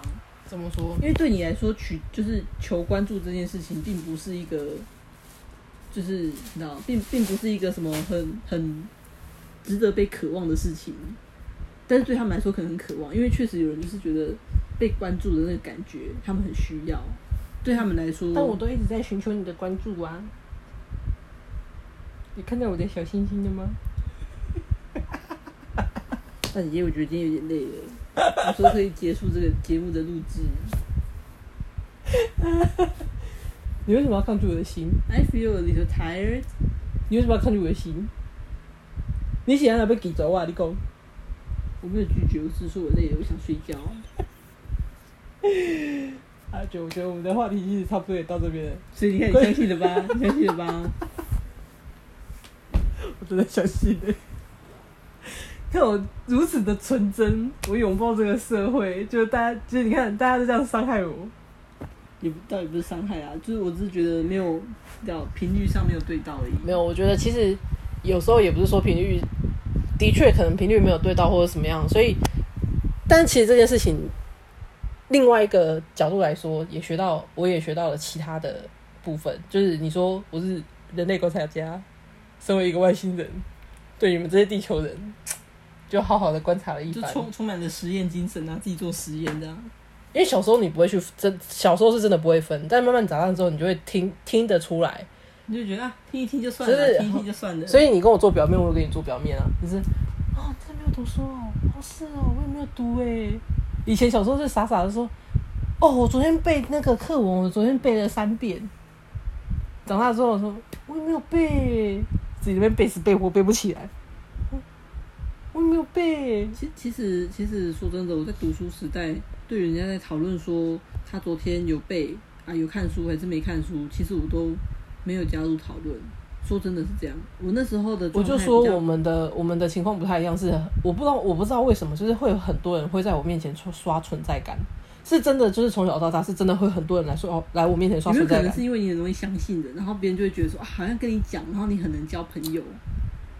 然后就觉得说我不我不是很确我不是很确定这件事情到底是不是跟这个有绝对的关系，但是我到大学之后还是会有人来跟我刷存在感，那就绝对不会是因为我就是觉得我我很好骗，不是，我的王八之气最淋漓尽致，就是在哦，应该说我的气我的气场跟气势其实是在你们一个一个出生之后，尤其是那时候俊俊出生。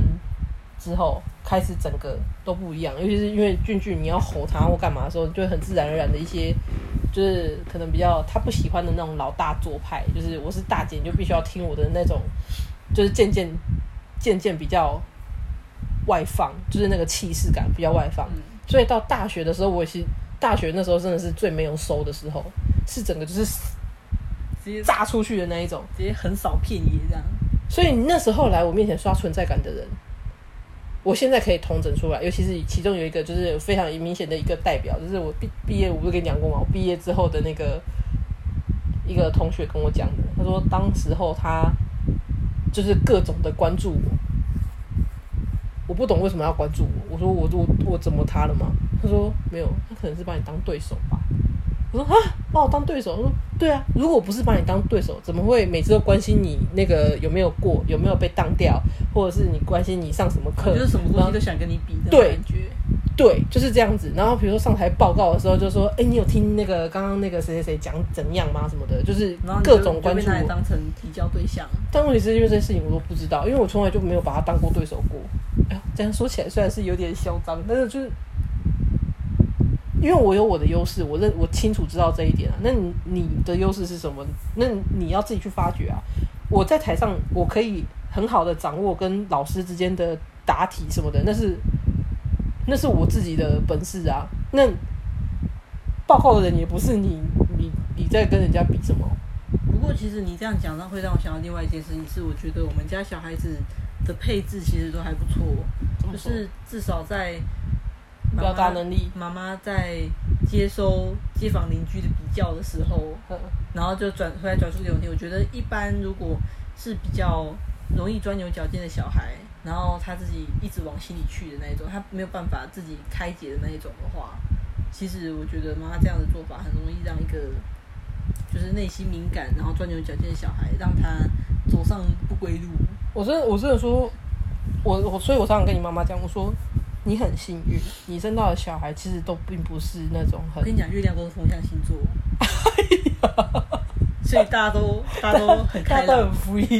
应该说大家，大大家平常都很压抑，就是嗯、呃，也不是说真的压抑，比较比较偏理性的方式去想要梳理那个感情，就是不会不会不会真的往心里面去追究自己、啊、可能内心会真的有些症结卡住不舒服的那些东西，这个难免。可是我我我要说的事情是，至少不会变成真正在家里面就是不合的导火线或什么东西，就是变成直接跟妈妈有那种解不开的冲突。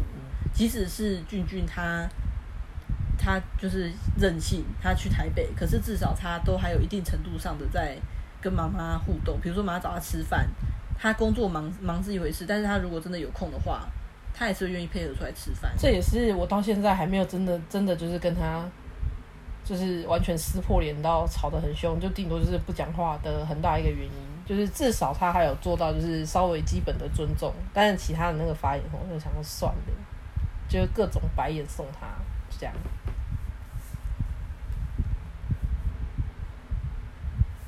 OK， 沉重的话题结束了。反正呢，风象星座还是有风象星座的好处，然后再加上我跟你讲，其实各种比较或者是刷存在感什么，真的，我我我从小到大这样子看上来，当然尤其是隔壁的这样隔壁邻居阿姨们这样子比较的过程，我真的不觉得我们有输人家哪里，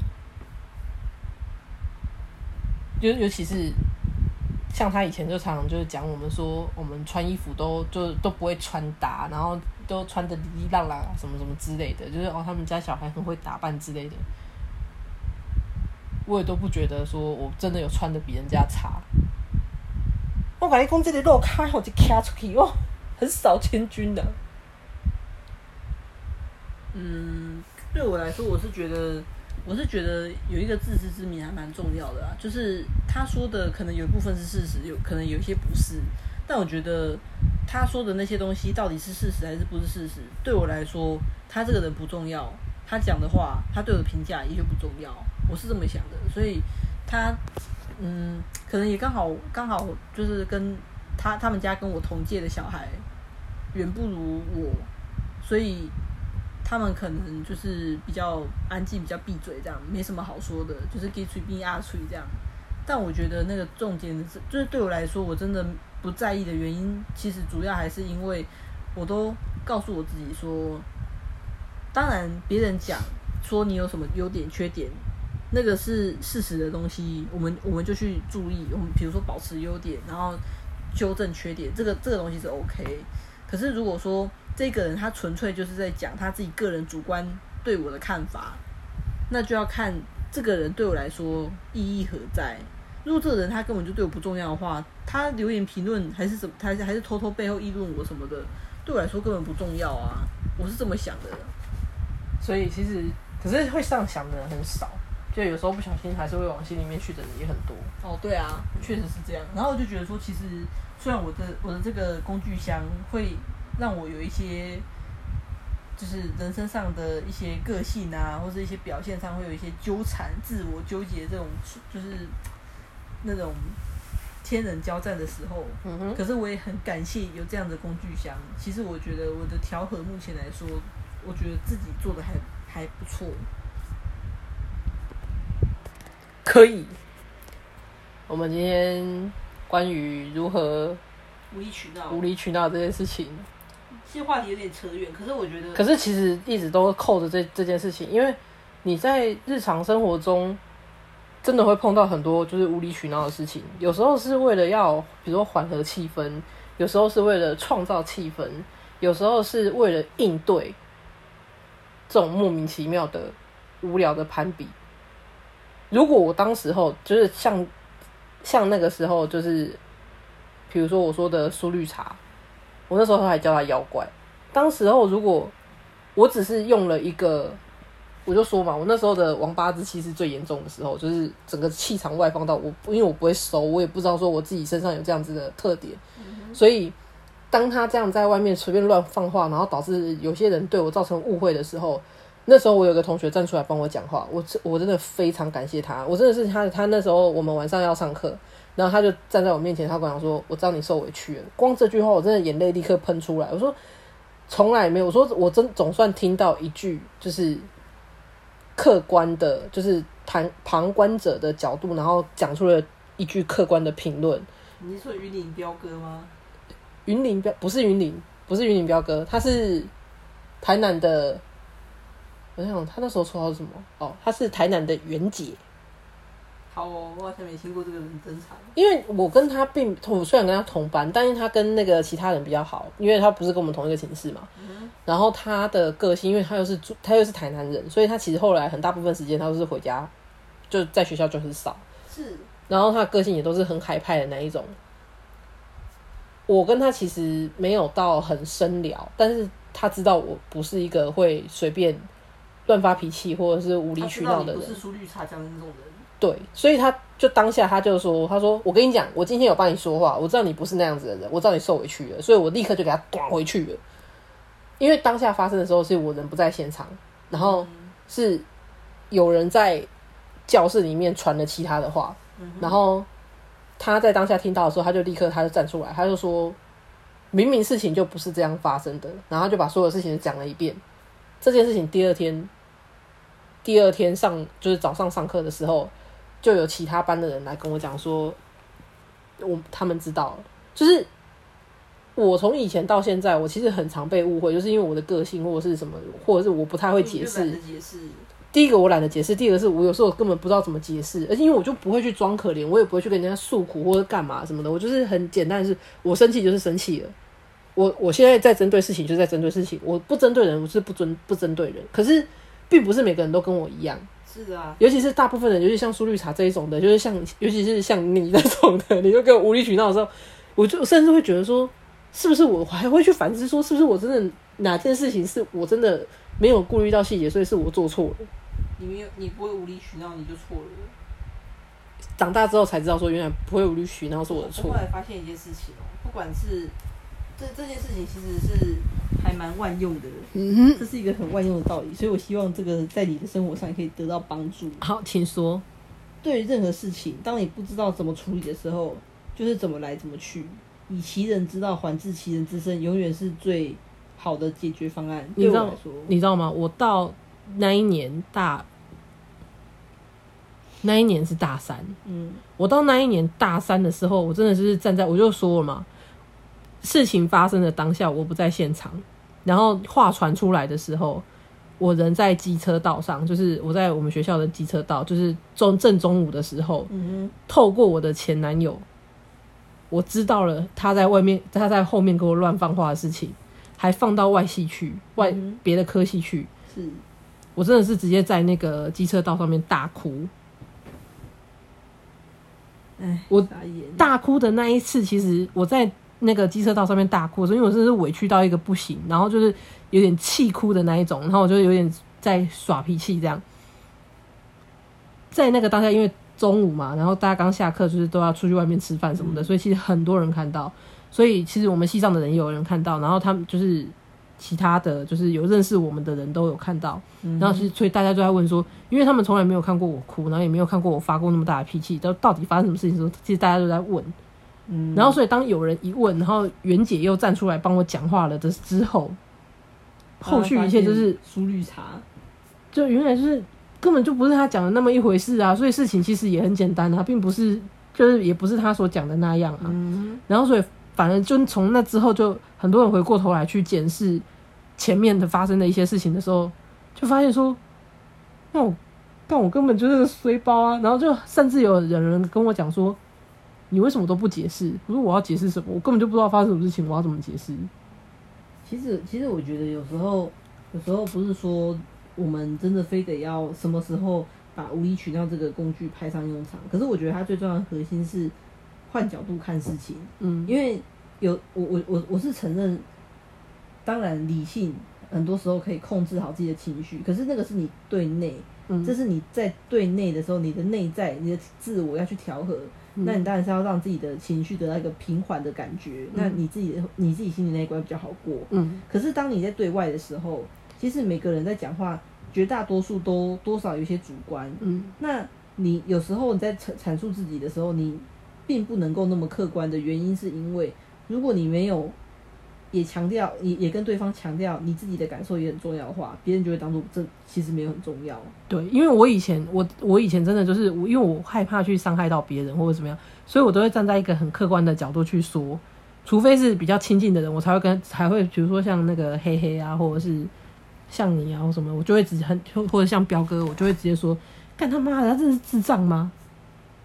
对啊，这种事情也这样做。对啊，这是妈智啊，妈智。可是因为这种话，我知道出去之后会很伤人，所以不是那么熟的人，我就不会轻易的把这些话说出去，因为我知道说，你不熟我的性格，你可能不知道我的讲话方式的时候，你可能真的哦，你受伤了，那这个人际关系可能就。我太小心翼翼的要去维持那些，我就说过嘛，人际关系是我 一, 一直以来的课题，所以我一直很担心说是不是我讲话太直接会去伤到别人或干嘛。然后也从小到大有很多人都跟我讲说，都是因为我说话太伤人，就是让我有一个既定印象是，让我觉得说是不是我讲话的方式都会去伤到别人，也导致说我之后讲话的都会变得比较不是那么强调自己主观情绪的的原因之一。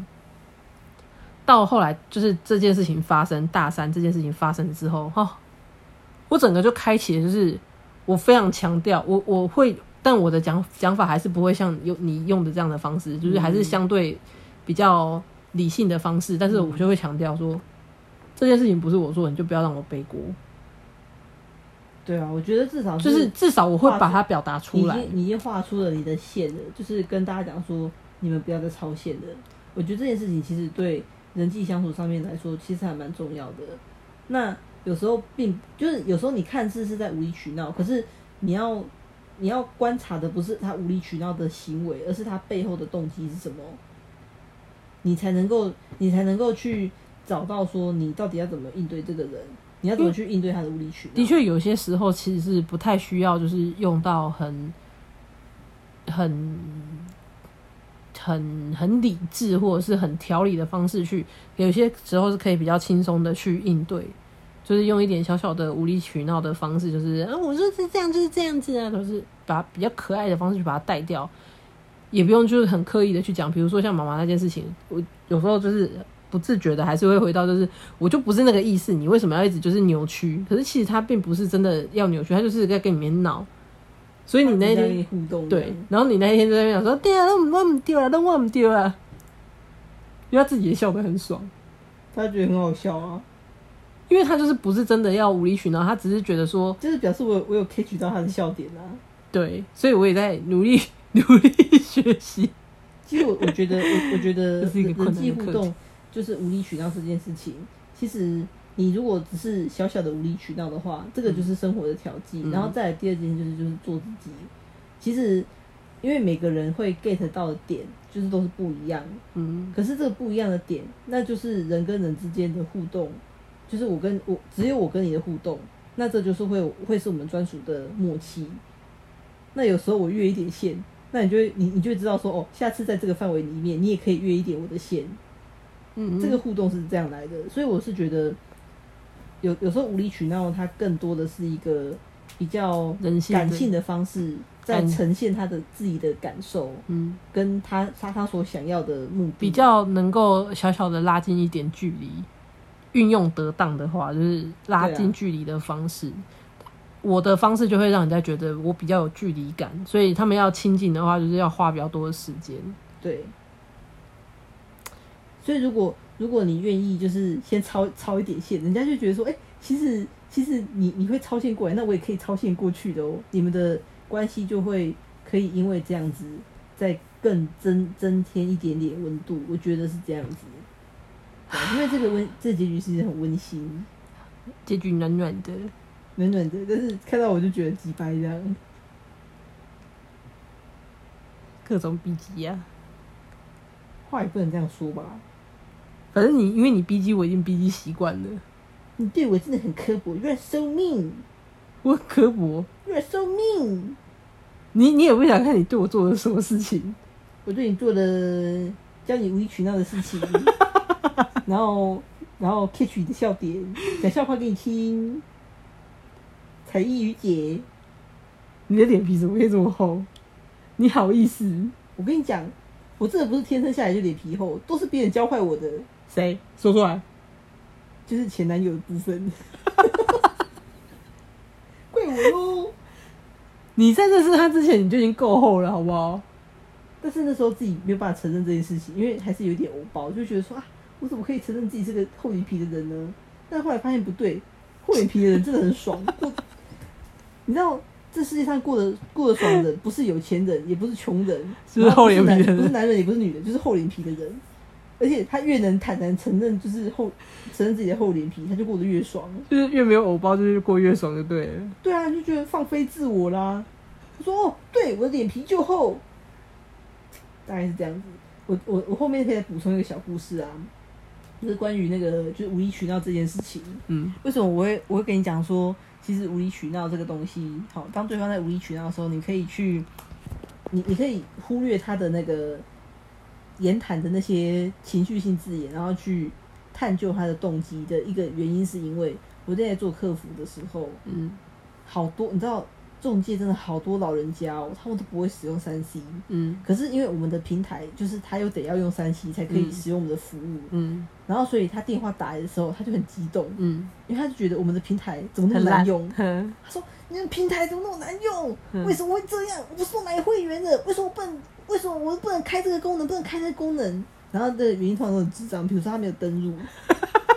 不是，我觉得这个可以，这个有够智障。或者比如说，比如说，就是正常来讲，吼，这个会员呢、啊、是有期限的，然后比如说年缴，那他就是一年期满，然后他就、嗯、后面就没了嘛，因为你没有缴费。他说啊，不好意思，我们的这个会员哦，现在已经过期了啦，对啊，那要不要要不要我们教你怎么处置啊，还是怎么样？我们就是我们就是要把这件事情当成是。每一个问题都是第一次听到，我说哦，怎么会这样子哦？好好好，就是我们先接住他的情绪，然后安抚他，然后跟他讲说哦，你这样做没有错，对啊，哦，对啊，怎么那么难用？好啦，我们去跟工程师讲，这样就是先你知道先跟他先安抚，先跟 他, 跟他站在同一个阵线，然后他就觉得说、嗯、啊，对啊，你看客服小姐也这样说，我没有错，超北蓝的。对，但是就是，但是你先你你你先跟他的情绪在同一个频率上的话，他就会变得很好讲话，他就会他就会觉得说啊，对，其实你是有感同身受的，这个服务做得很好，好，我就我就跟着我就跟你们跟你们续约这样签下去这样，大家这种感觉啊，对啊。他们如果知道你在背后是怎么 diss 他们的，哦，也不是 diss， 但是我可以我我可以理解，就是因为。他们因为 三 C 的产品、嗯、三 C 的世界对老人家来说就是一个不是很友善，就是一个未知的宇宙，他们就会觉得说啊很慌很慌，这样不知道怎么用，啊怎么怎么会点不出去啊，你要按上一页啦，对，就大概大概是像像这种感觉，对，那我们就是秉持了一个秉持了一个说哦，因为我是客服，所以我要先安抚他们情绪，然后帮他们解决问题，这就是我的工作 ，It's my job, I love my job 。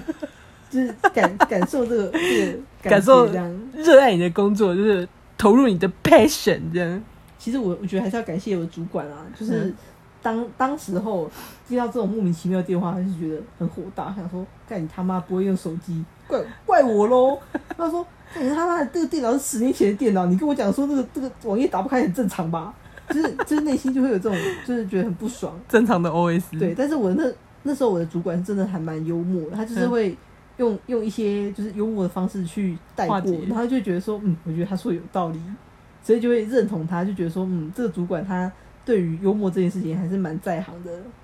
比如说像，比如说像那个那个电脑，嗯，那个那那个电电脑，如果他他们是硬体太旧，然后导致这个我们我们平台不能用，嗯，那我主管可能就会用一个方式开解，他就会说啊，其实他那个电脑吼很有年纪啦，那我们这时候呢，应该顺便在就是有一个什么加购项目，我们要顺便卖他电脑，这样我们就可以再赚一笔。说哦，太赞了！哇，天哪！而且你们有工程师，工程师还可以组电脑。哦对，哦对啊，而且我们工程师就是可以帮你提供这硬体的服务，就是如果你需要什么型号，我们通通都列给你，然后再顺便先削你一笔这样。因为我们自己会后面讲这种屁话讲得很开心，所以就觉得说那时候上班虽然薪水没有多少，但是很快乐。快乐 ，OK。好的，所以其实我们的，我觉得啦，无理取闹这件事情真的是对我来讲，因为有些人像你，可能从小就运用的就是如鱼得水，然后得心应手，然后理所当然。可是，在用的时候不，其实不知道，就有点像是有魔法，但是无法控制那个力道，我控制不住我自己，你控制不住你自己，然后所以每次都伤到我。可是，可能也不止伤到你啊，我我可能也伤到很多人啊。other people 之类的。但因为 other people 现在没有跟你生活在一起啊，就是他们，所以受害最深的还是我。没有，我跟你讲，那只是他们没有机会跟我平反而已。哦、oh, ，所以我还才我还是有机会可以平反。其实我也蛮幸运的，这样。应该说我们我们就是还同在一个屋檐下，所以这个误会还得以解开，这样。误会？哦，确实是有部分误会啊，对啊。真的很好意思，脸皮真有够厚的啊！反正我觉得，适当的无理取闹其实是可以增进人际关系的，就是作为生活作为生活的调剂，但也不是说真的就是没有上限的，就是一直在没有应该说没有下限，然后无限上纲的这种方式，就是一直去索索取或是索求别人的那种。就是有点在道德绑架之类的，或者是情感绑架这种的。我如果做个结论的话，就是说无理取闹这件事情不是拿来让你当 OK， 然后也不是让你拿来勒索别人用的，而是在适当的时候做一点点小小的调剂，去圆圆滑润滑人际之间的一些小冲突、小矛盾，然后创造一点生活的乐趣。我觉得一个终极目标就是为了做自己，因为对，因为你你你在人跟人之间互动，一定是。你自己在做你自己的时候是最轻松自在，然后最舒服的状态。而且人人跟人之间，我觉得一个很微妙的状态，就是说你自己的不自在，其实对方也会感受得到。虽然他不一定能够很精确的去抓到，也也就是言那个言语描述出来，嗯、可是他确实对方一定会感到不自在，因为你的不自在，呃，让对方也感到跟你的互动不自在。嗯哼，所以你自在的方式就是。你适时的用你你的角度，主观的去告诉对方你喜欢什么，你不喜欢什么，嗯，然后或是你能你能够接受到什么程度，嗯，这样请对方务必把这件事情放在心上，嗯。同样的，自己也要做到这样的事情，就是你要去，人一定是互相的、啊，对啊，你要去感应到就是你的尴尬，他的尴尬，然后什么的等等的这种东西，人是互相的去去，所以我觉得如果真的学不会。无理取闹这件事情真的也不用硬学，但是你就可以去学，但你可以换一个方式，是你虽然学不会，对，所以你学不会去施展它，但是你就可以像我这样子，就是觉得哎呀，你这他妈的说的有道理，认同它类似像这种概念。好哦，可以哦，啊、可以，好好，今天我们就到这边，拜拜